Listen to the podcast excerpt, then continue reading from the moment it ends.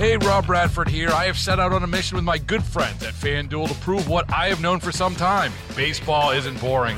Now I have a daily podcast to prove it with some of the most notable people in the baseball world screaming baseball isn't boring from the mountaintops or at least agreeing to come on our show. Players, managers, GMs, and yes, even the commissioner of baseball, Rob Manfred. It has been a constant wave of baseball's most powerful voices. So join the revolution, subscribe, and soak in Baseball Isn't Boring. Listen on your Audacy app or wherever you get your podcast. You'll be glad you did. It takes a special person to be a first responder. Our KNX Helpful Honda Heroes of the Week provides supports to some of our greatest SoCal heroes, boosting spirits during some of the toughest days.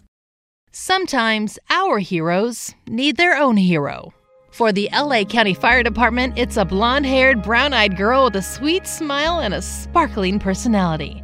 She also has four legs. Her name is Echo the fire dog. You know, to say that it was love at first sight is 100% correct.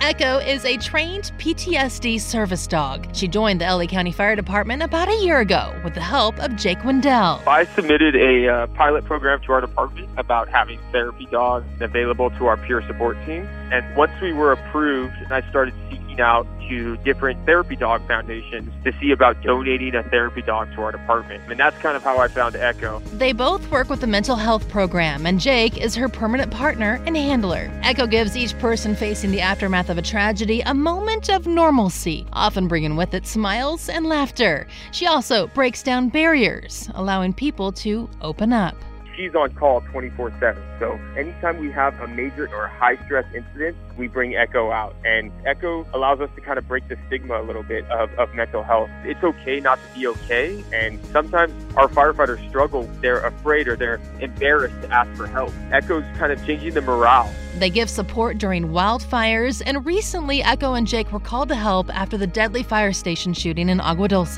She could tell that something was different, but she did her job, you know, and she, she went up to every single person in that room and just let them pet her and play tug of war with her. The four year old lab also loves the camera. In the last few months, Echo has become a social media superstar with nearly 70,000 followers just on TikTok. She's just the happiest dog in the world, and I think she has a purpose, and I, and I truly believe that she knows that. Echo the Fire Dog and firefighter Jake Wendell are our KNX heroes of the week. Thank you so much. I think that's what we all do as firefighters. We find a problem and we go to fix it. KNX Heroes is brought to you by California Resources Corporation, saluting our military veterans and all of our heroes. See pictures of Echo in action at knx1070.com.